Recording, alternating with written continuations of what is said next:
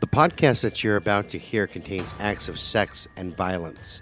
The hosts do not claim to be experts on the subjects that they present. Listener discretion is advised. And welcome back to Brutal Nation. I'm your host, Scott Alexander. Right across from me is the one, the only. The Are you wearing a Halloween costume? No. Oh, you look like you dressed up like a Sasquatch. Oh, that's just how you look. Okay. Tammy, the Sasquatch. Underwood. Say good morning, Tam. Good morning, Tam. Oh, hi, everybody. Jesus fucking Christ. All right. You knew that was coming, right? So you gave me this name. Never even fucking heard of this dumbass. Oh, that this is a. I I heard. I mean, I've seen documentaries on him. Pretty bizarre, um, but it's a kind of a convoluted tale of murder. But you'll have to f- pay attention, boys and girls. Pay attention. You ready? I'm ready. Go ahead. Oh, okay. Just checking.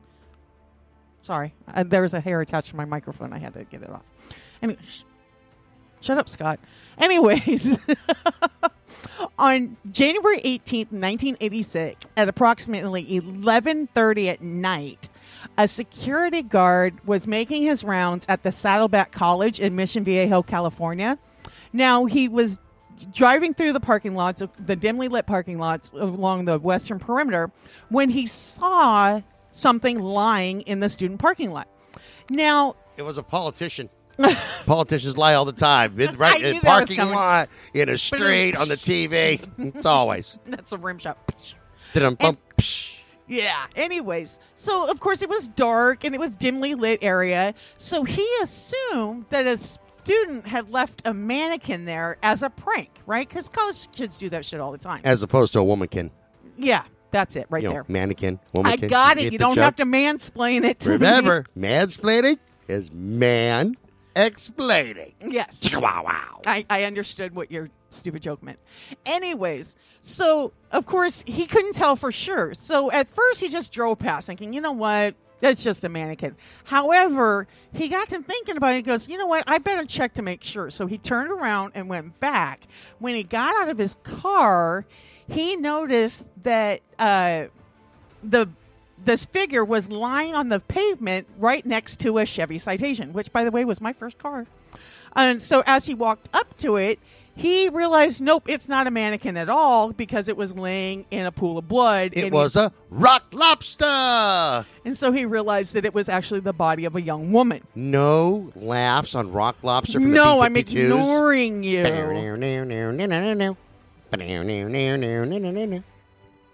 Nothing? No? No, Bueller? dude. B- Bueller? The B 52s had some bizarre ass songs. You know, I was talking yesterday to someone, and uh, I brought this up. Uh, They actually, B 52s, I'm impressed with. And let me tell you why. You have the two girls that sing, and their Right. voices are amazing. And then you have that off key dude. Then, yeah, yeah, you have the dude that's off key. Uh, we were sitting at the beach. Ooh, ah, everybody had matching towels. You know, it's like you're way off key. I don't know what the fuck is going on. And he's not even really singing. He's just, yeah. but they pull it off. Mm-hmm. That's a hard fucking trick to pull off. To be honest, that's not that's not an easy feat. yeah. At the Love Shack. It's a little old place where we can get together. Love Shack. yeah, yeah. Love Shack, baby. Anywho, I love that song. anyways, I've had sex to that song. I bet you have. And the song, the, the other one that stands out is "Closer" by Nine Inch Nails. You let Oh. me violate you. That one. I, I know which one you're talking about. Yeah. Yeah.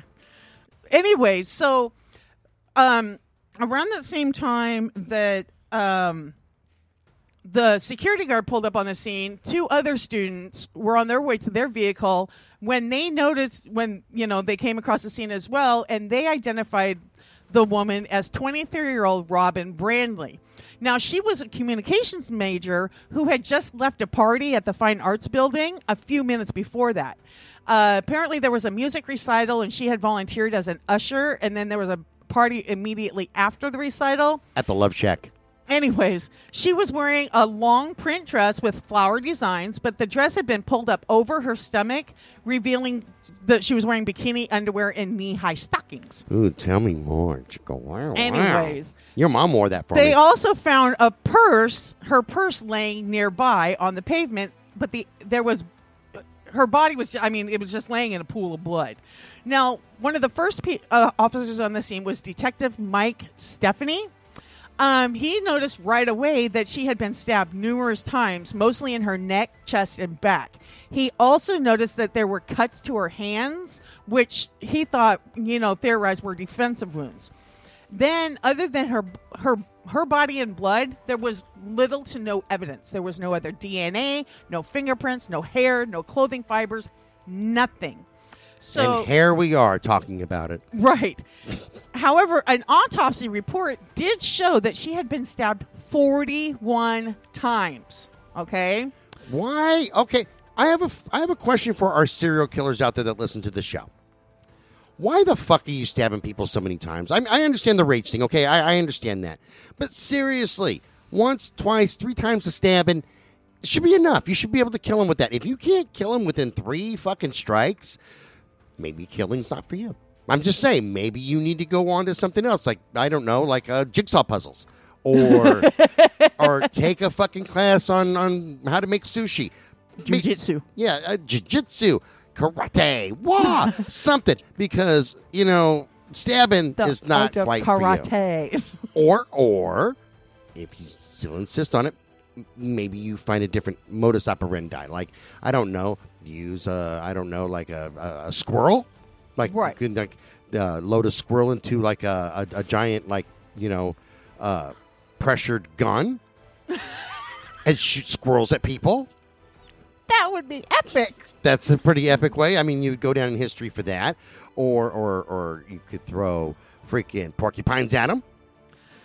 Something like that. Stab is just not for you. I'm just saying. Yeah. Maybe you should just take up another hobby. I'm Yes. just saying. Yeah. Kill smarter. Be better. Be fucking Well, better. Don't be Apparently, this guy was pretty good because her death went unsolved for 11 years. Holy moly! Yeah. Now, on July 17th, 1988, 1988, 29 year old prostitute Julie McGhee went missing after she was picked up by an unknown male in Cathedral City area of Riverside County. Um, her remains were later found with no identification in a remote desert area. Um, identifying her body was even more difficult by the mutilation caused by the uh, uh, what what are they called? You know, the scavengers in the area, the coyotes and other animals. Yeah, the coyotes and everything. Yeah. Yeah. Now, but there were cartridge cases for a 45 caliber handgun near her body. Her uh, but then it's like once her remains were found, it was investigated as a single isolated a one and done homicide. 2 months after that on September 25th, 1988, 31 year old Marianne Wells, another prostitute, was picked up by somebody in San Diego County and driven to a deserted industrial complex. And her body was later found, shot once in the head. And again, a cartridge case was left behind, as was the other murder. Right? She was shot through the heart, and you're to blame She was shot in the head. Now, because she didn't give head. Oh my God. They did find a condom at this scene as well with her DNA as well as what DNA of somebody who they believe to be the killer. Remember, if you're going to do some raping, make sure you use a condom, but take that condom with you, okay? That's right. Like. I said, kill smarter people. Don't But- make us give you the dumbass Lucas and Toole award. I'm just saying, be better. Be better. you don't want the Beavis and Butthead award of the year. Exactly. If I'm looking So- at if I'm looking at your your your MO and I go, "Holy shit, you make Lucas and Toole look like geniuses." You have a problem. You do. And I'm going to make fun of you after you're caught for the rest of our lives. Right, Forever. right. exactly. Forever. So, but even though they had this, you know, stranger's DNA, that lead didn't go anywhere, and this death was also being investigated as a one and done. However, when the next body showed up seven months later, the investigators finally started making connections that hey, these guys are these deaths are related. On April 16th, 1989, 20-year-old prostitute Tammy Irwin Yeah, it's a she spells it wrong, but Nah, it it's doesn't matter. name. It's still a Tammy. Just like you. up- I wonder if she worked down on Sandy Boulevard. Like you. Did they ever get you two confused? I'm just asking for a friend. I hate you. Did she take coupons? No, no, no, no. Leave me alone, butt nugget. Anyways, she was picked up and driven to a remote area near Palm Springs where she was shot three times. Her body was dumped, and again, cartridges were found, cartridge casings were found near her body. Now, investigators from Riverside and investigators from San Diego County began comparing notes. They realized at that time that they had a serial killer. Ballistic tests showed that the cartridge casings from all of the murders matched. Each of the women had been killed with the same gun, but they lacked at this point a weapon or a suspect. But there was also no link between the prostitutes. But there was no link between the prostitute shootings and the murder of Robin, the stabbing of Robin Brandley. The victim contrasts were so great. I mean, one was Brandley obviously wasn't a prostitute; she was a student, and she had not been shot; she was stabbed. So for the next three and a half years, there were no other murders that they could attribute to the same killer. Then, 19 year old Jennifer Asbenson, a nursing assistant in Palm Springs, was working was scheduled to work the night shift at a home for disabled children. On September 27, 1992, she said that she was on her way to the bus stop when she stopped in at a store to make a purchase, but when she came out, she saw that the last bus for the night had pulled away from the bus stop. So she was in a panic. She goes, "How else am I going to get to work, right?" She said right around that same time, a man pulled up in a car and asked her if he could give her a ride. According to her, she goes, he did not seem threatening. And in fact, he seemed like a good Samaritan. So she said, sure. Um, she, she later said that she had no sense of fear and thought that he was so nice and so charming. Although he did make some advances toward her, he dropped her off at work for her shift from 10 p.m. to 6 a.m. Now, when she got off work the next day, he was actually waiting outside for her, and he she said um, she would tell the police later that she wasn't frightened by him when he said, "Let me give you a ride home." She thought, "Hey, he's not a danger. He's just being nice, you know, all that." So she said, "You know what? Okay." But once she was in the vehicle, things took a drastic turn. He put a knife to her throat, tied her h- hands behind her back, and drove into the desert. Some women are into that. I'm just Some saying. are not the knife to the throat so much, but Oh, believe me, some are. Some are super kinky. Like, that's my deal. I'm like, okay. I couldn't imagine. So when they arrived in this remote area, she said that her nightmare intensified. He cut off her shorts and her bra and shoved her underpants in her mouth. After that, he forced her to perform sexual acts and tried to rape her. Then he strangled her until she lost consciousness. But then when she regained consciousness, he opened the car door and told her to get out, right? But as she was getting out, he yanked her by her hair back into the backwards and then put her in the trunk, right? Oh, pull my da- pull my hair, daddy. Right. Uh, some of us like a good hair pulling occasionally. Just saying. Now I'm fucking traumatized. See? Thanks. You're welcome. Now, now you know how I feel every day you speak to me. You fucking Now- drugs. She just knew she was going to die, right? She was like, I know I'm dead. So she was desperately searching for the release mechanism in the trunk, and she found it. But she waited for what seemed like the right moment to jump out of the vehicle. So once she was out of the vehicle and on the road, several cars drove by her and didn't stop. Okay, here's this naked woman who just released herself from a trunk, and nobody's stopping to help her. I would have. Uh, hey, baby, you put out. You're naked. Do you know Tammy? So shut up, I hate you. So several cars, but, but then she like jumped in front of a truck that was being driven by some Marines to force it to stop. Now her abductor obviously saw these two Marines helping her, and like any good citizen, he left. He was like, "I ain't fucking with no Marines because they come in and they get it done." So the Marines actually drove her somewhere safe, and she, you know, made filed a police report. Then, approximately two and a half years after that, on March 11th, 1995, again in Palm Springs, um, 32 year old Denise Maney, another prostitute, was picked up from a street and driven to a remote desert area. Now, according to the police records, she was disrobed. She had taken off her clothes, and after that, the killer tied her hands behind her back, sexually assaulted her, then put a 45 caliber gun in her mouth and blew the back of her head off. Holy shit! Yeah. Now, following the t- the mo from the other murders, he took her clothes, but and left her body in the desert. On April 14th, 1996, across the country in Cook County, Illinois, another prostitute was picked up off the streets in the Wolf Lake area, which is uh, that's a lake that straddles Hammond, Indiana, and the Chicago border. Oh, okay. Yeah, so sometime during during this time, Laura, I don't even know how to pronounce it. Uylaki, U Y L A K I. Yeah, it sounds close enough. Fuck it. Yeah, she was shot in the head twice with a 38 caliber revolver. Pretty sure she's not going to complain about you mispronouncing her name. I know, right? So, and after she was shot, her killer threw her into the into Wolf Lake, where it was found on the Chicago side. Now, the police are theorized at that point that the killer had taken her clothing and other items to keep her from being identified. However, they did not connect these murders with the ones in California, right?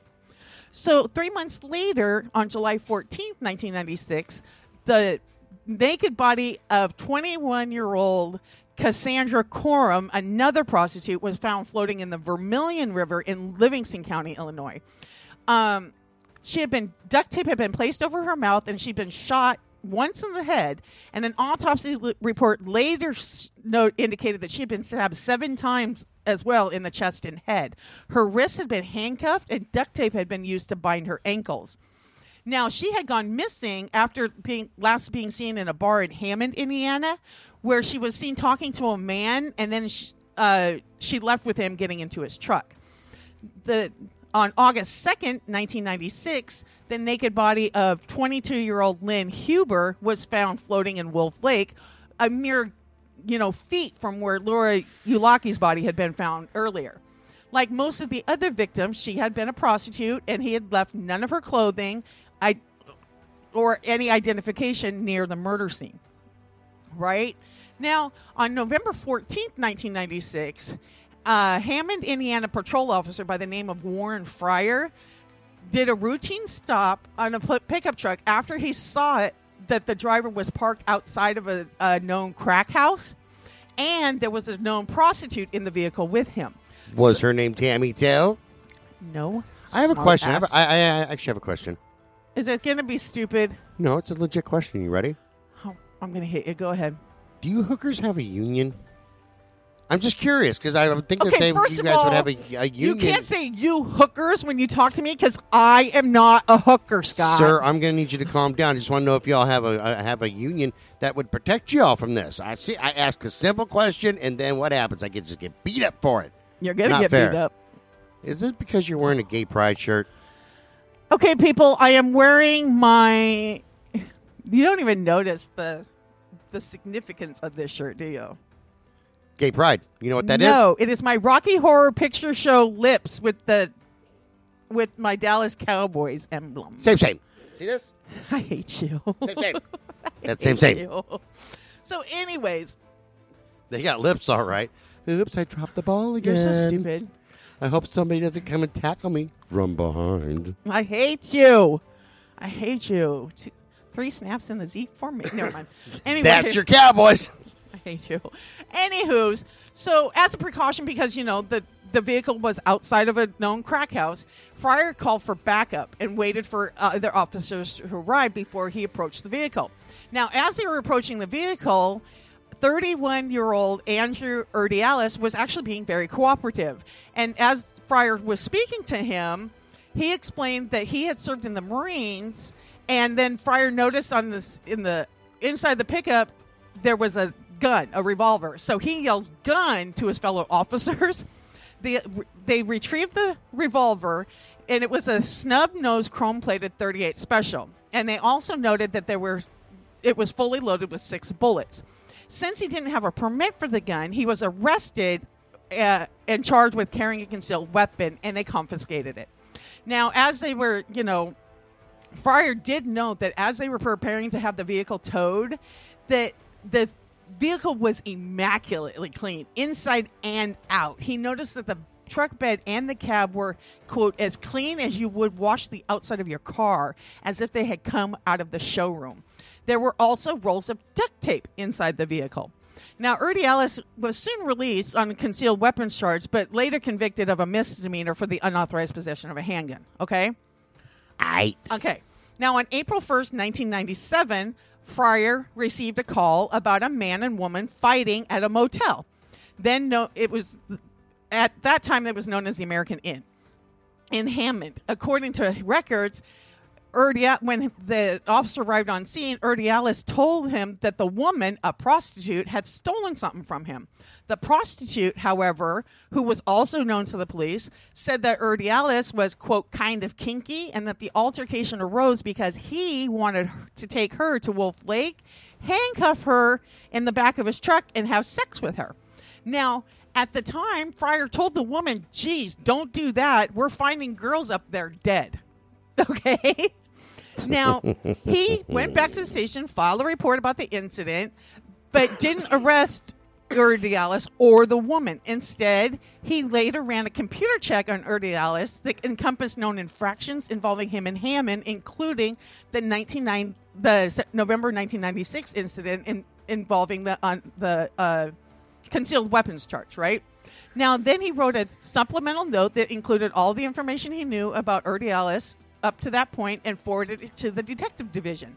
Because he had made the Wolf Lake connection to the murdered prostitutes, copies of the reports were in turn forwarded to homicide detectives with the Chicago Police Department with the hope that the information might be useful.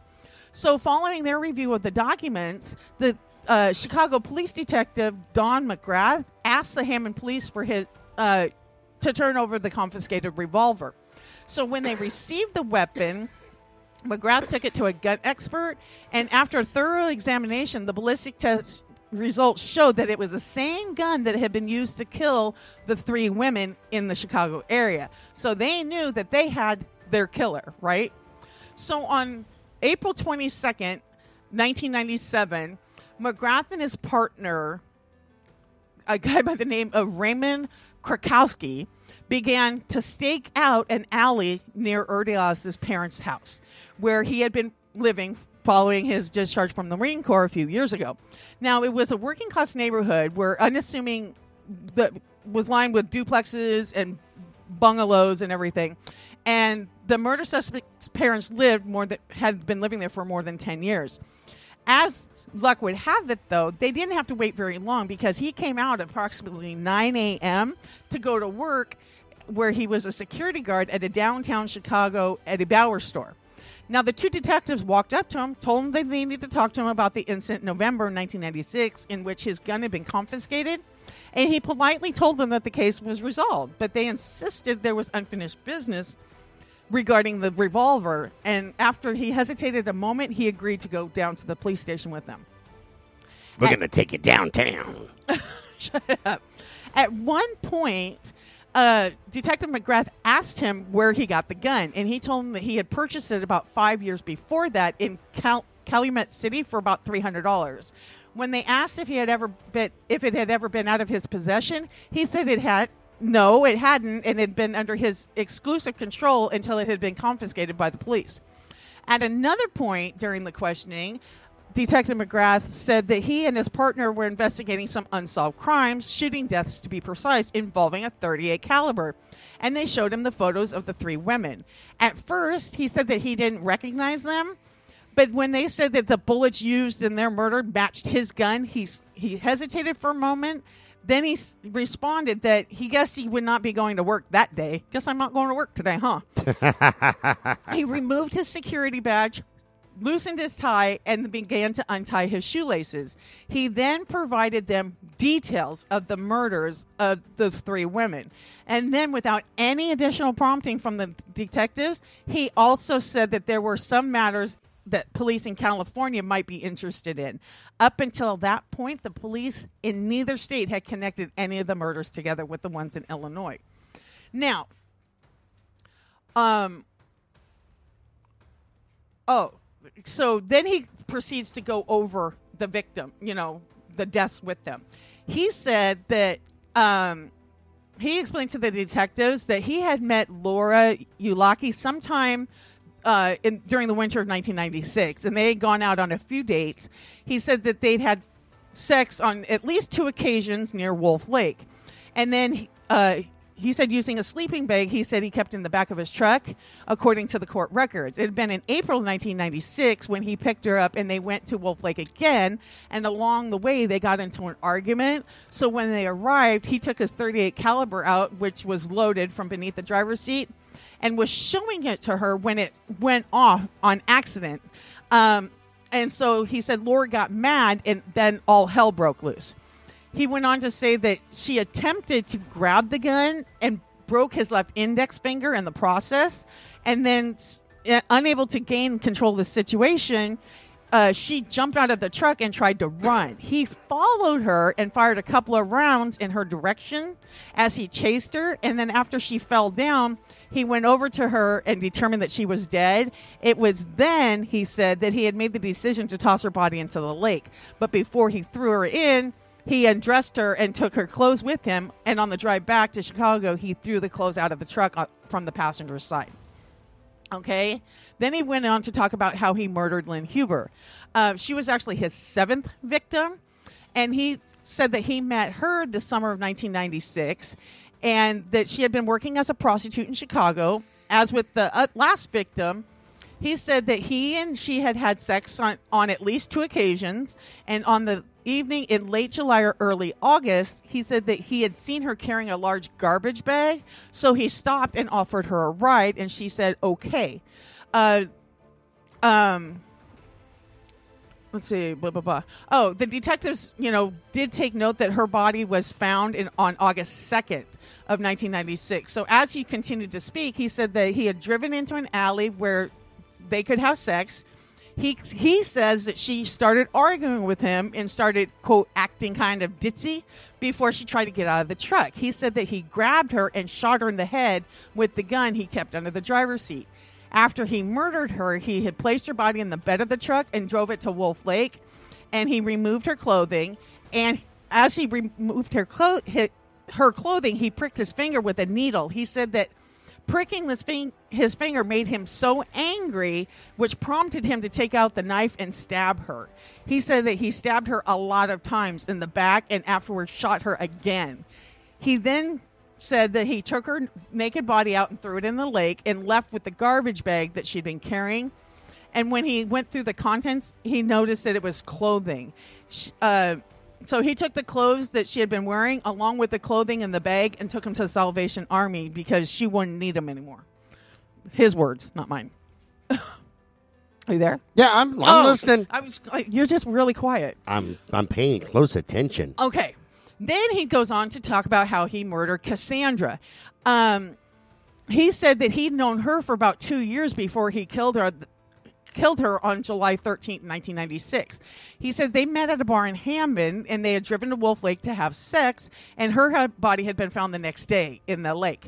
At one point, he he did say that she had some she said something that angered him. He couldn't remember exactly what, but that's what caused him to hit her in the face numerous times with his hand and fist. That's what happens when you don't make that sandwich right. Get his that right. Anger. It seemed that the detectives noted that his anger was a recurring theme. Frightened by, he said that she was frightened by his violence. She panicked and began to fight back, which is what prompted him to handcuff her behind her back. He said he then removed her clothing and described her as seeming numb with anxiety and fear, uh, passive and submissive. He said he then, you know, tied up her feet with duct tape or taped her feet together with duct tape and placed duct tape over her mouth. He said that he, he was still pissed off about whatever she had said as they kept driving down I I 55. And she was terrified, bound, and gagged, naked woman lying on the front seat who was about to be killed, right? He knew he was going to kill her. He, he says after he drove for about two hours, he began to get tired and decided to exit, get off the interstate. But he continued to drive, eventually crossing a bridge that led to a small park where he had stopped and shut off the truck's engine. He said that he and he and she had gotten out of the truck and he grabbed his gun from beneath the seat. And after they walked towards the back of the truck, she was still naked and she turned to face him as if she had planned to say something when he shot her. Um, after she fell to the ground, he's he was still angry with her from that earlier altercation, so he took out his knife and stabbed her quote a few times before he dropped her body into the river over the bridge and threw her clothing out the window as he drove back home. Um, as he explained he said he had been quote trained to kill in the marine corps. He said that he had not felt any sympathy for cassie. She was just a whore he said. Then he goes on to describe a loner uh, no i'm sorry. He was described as a loner. He was someone who had difficulty engaging in small talk. He graduated from thornridge high school in dolton illinois in 1982 and was given the graduating senior label of social outcast. He did have a few friends, but you know, he did have a few friends, but you know, still considered an outcast. He joined the Marine Corps a short time after high school and was stationed in Camp Pendleton and other locales around California, hence the California murders, right? He also claimed that he fell in love with a 15 year old girl and got her pregnant. He said that marriage had been out of the question because he had been afraid of her parents and what the Marine Corps might have done to him yeah, being an adult having sex with a 15 year old. Uh, so he knew that as, as a result, they both agreed that she should get an abortion. He goes, I love her and still love her, is what he told a, a uh, professor at Yale University upon his arrest. He goes, but the law in the state of California and the righteous and the righteous in the Marine Corps might not see it that way. That's true. And it is true. Now, there was background information and testimony at his trial that showed significant evidence that he had a mental disorder, a mental illness on both sides of his family, and that he had been sexually abused by relatives, and that he had been physically and emotionally abused by his parents. Now, during his military service, he received several promotions, but was later demoted when those un- his superiors refused. I'm sorry he was later demoted when those who were under him refused to obey his orders. He killed four women during his Southern California military service he, and received an honorable discharge in, in 1991 when he returned to Chicago to live with his parents. He returned to California again in 1992 and for a short visit in which he had, and that's when he attacked Jennifer Asbenson but then returned to Chicago again. And then in March of 1995, while he was on vacation in Palm Springs, is when he killed Denise. Okay, the fifth known California victim. And the nephew. Oh my God, I hate you. Sorry. yeah. Now, then he then he went on to tell the detectives how um, led them through the details of each of the killings. He did. That's when he claimed that the college student Robin Brindley was act, Brandley was actually his first murder victim, according to the you know court documents. He was stationed at Camp Pendleton near San Diego, and he had become upset regarding some relationships with some of the people he was having a, with some of the people on base he was having, and decided that he wanted to quote rob someone. He said he went out carrying a big old hunting knife about 11 inches long and drove to Saddleback College where he waited in the dark parking lot. He said that uh, he explained that the victim, quote, could have been anybody and it was just a random female and that turned out to be Robin. You ever notice it's always a dark place? Like, there he was in a dark alley. There he was in a dark corner. There he was in a dark parking lot. It's never like, hey, this was like well lit. Yeah, there was lights never. everywhere. Them nice bright halogens, and you know it was lit up like the Fourth of July, even though it was like eleven o'clock at night. You know, and then he killed her. It's never anything like that. It's always a dark, creepy place. Oh, yeah. It's never a well lit area, Scott. Ever. Much like some women's crotches, a dark, creepy place. Oh, you just. Ugh. You're welcome. So he said that uh, he walked when when he saw her, he went up behind her, put it, put his you know snuck up behind her, placed his hand over her mouth, and demanded that she give him her purse. Once she did, he started to stab her in the back. Then, when she fell to the pavement, he began stabbing her in the chest. He says that, and this is disgusting to me. At one point, he said the knife got stuck in her ribs, and in order for him to get it out, he had to place his foot on her body to brace it while he struggled to get the knife out. That's happened to me when I've been cutting up uh, pork ribs. Knife gets stuck. You got to pry that sucker out. Yeah, he said that when he was done stabbing her, he just left her there to die. Now, he had blood on his hands, jacket, and jeans, and he had known he had to get back on base undetected. So he rubbed grease from his car engine on his hands and clothes to conceal the blood. He told the military police at the guard station at the base entrance that his car had broken down and he had to make repairs. He then told detectives that he had later picked up a prostitute in Hollywood with whom he'd had sex and that he was carrying and, and that he was carrying, right? Um then he goes on to talk about, you know, the murders of Julie McGhee, Marianne Wells, and Tammy Irwin. And then at one point in his confession, he described the detectives the ordeal which he had put Jennifer Asbenson through, right? The one who got away. Um, let's see, where was I? Uh, We're right here. shut up. Anyways, he said that after he offered her a ride to work that September evening, he had asked her for her phone number and she had given him one. The problem, he said, is that it wasn't a number. It wasn't her number. He tried calling her after dropping her off at work. He said that he was so, he got to thinking about during the night and got angry. So he waited for her to get off work so he could offer to take her to breakfast and give her a ride home. He said he had begun, quote, feeling upset about the number or something. Something was just kind of building up, you know, tension. At one point while they were driving, he said he had reached over and grabbed her by her hair and showed her a gun, after which she became, quote, pretty sub- pretty much submissive from that part forward. Yeah, you someti- think? sometimes you got to teach a girl a lesson. I'm just saying. Oh, like show him a gun and, that's why he uses duct tape too, because women don't shut the fuck up. So Shut up. He forced her. Shut up. He said that he called her a bunch of unpleasant names and tied her hands behind her back. Uh, uh, he said, "quote I think before we started moving, after I tied her hands up, I reached over and kissed her. I just put my lips on her mouth, and then I just started. You know, I was trying to make out with her. Why? to prove he could. probably Yeah." small dick syndrome is what that is. Yeah, he said at one point he forced her to have oral sex on him, eh, perform oral sex on him, and according to court documents, um,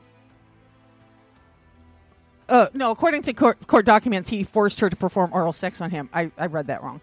However, he did fail. He said that he failed to get an erection uh, when he forced her, when he was forcing her to do this. So she feared for her life.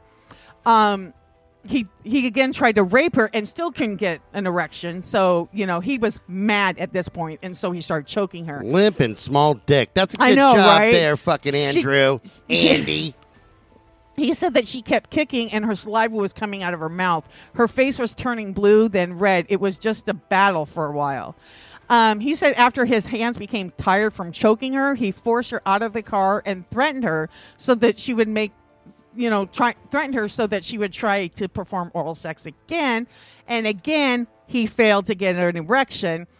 So he forced her into the trunk of his car and drove off. And when she escaped, his first thought had been to shoot her, but he drove away instead because, you know, the two Marines were coming up on him. So that was the last time he saw her. I saw her. I don't know if somebody else picked her up and finished what I started. However, in contrast to his version, Asbenson testified in court that he had been successful in his attempt to rape her after he cut her clothes off. You know what they say, man? Love is a battlefield. So what? Whatever. Um, let's see here. He went. Erd, Urdiales went on trial in Cook County, Illinois, in 2002 for the murders of Laura Lynn and and was convicted of first degree murder in both cases. And he was given the death sentence. However, Governor George Ryan at the time commuted all Illinois death sentences prior to leaving his office in 2003, resulting in him be getting an LWAP, life without parole, right? Yep. In 2004, he was convicted of first degree murder in in convicted of first degree murder for the death of Cassandra Corum and again received a death sentence. He's currently on death row in Illinois, but has appealed his sentences, obviously, and then he will eventually be extradited to California to face charges in the murders of Robin Brandley, Julie McGhee, Marianne Wells, Tammy Irwin, and Denise Maney after the evidentiary segment of his appeal in Illinois is done. In July of 2009, under state law that allows for multiple murders connected to one another to be prosecuted together, prosecutors in California agreed to consolidate the five California murder cases into one, um, which will be uh, tried by I'm sorry, my eyeball. Senior Deputy District Attorney Howard Gundy of Orange County District Attorney's Office. Now, according to Doc, uh, Detective McGrath, he testified at Urdiales' sentencing for the murder of Cassie Corum. He recalled that Urdiales had told him as he escorted him back to lockup on one occasion that he was happy that he had been caught. Uh, McGrath, uh, well, you know, I'm kind of glad in a way that you caught me. I was starting to get the urge again. So, can you imagine? He was out there Californicating. Or trying to. Californication. Yeah, little red hot chili peppers. Dream Uh-huh. of Californication. But yeah, so that's the case of Andrew Urdiales. Kind of a bizarre f- screw up, huh? Really? This dude's just fucked, man. Jesus Mm-hmm. Christ. All right, let's wrap this one up because we got to do one more I'm done. episode before I go and start chopping down fucking berry bushes. Yeah, I'm done. Thank God. Remember, boys and girls. I hate you. Remember, boys and girls, if you like Dallas Cowboys, quit being that gay. Root for a real football team. Um, Again, I hate you. I love pissing you off. You can send us an email at brutalnation at twistedbluellc.com. Check us out on Medium, Crime Beat on Medium, and wherever you get your blogs. Log on to Facebook and join the citizens of Brutal Nation. Uh, what else? Let's see. Uh, fuck me running. Um, there's still tickets on sale for the show coming up on November 3rd for Twisted Blue, my band, uh, with two awesome bands opening up for us. Yep. Lord's Blackpool and Wild Horse. Mm, so wildy, horsey. Stop it. It's a deep black pool. I you know what? too. I hope they shoot you. Ah, probably. I'm gonna fucking. They're gonna shoot me at the show in the green room. Yep. I'm gonna die. This show's copyrighted 2023 by Twisted Blue LLC. All rights are reserved. If you're hearing this or any part of this on anybody else's show or podcast, except for Metal Cross Radio, they're lying, thieving bastards. bastards. And we will talk to you guys later on. Bye bye. Bye, everybody.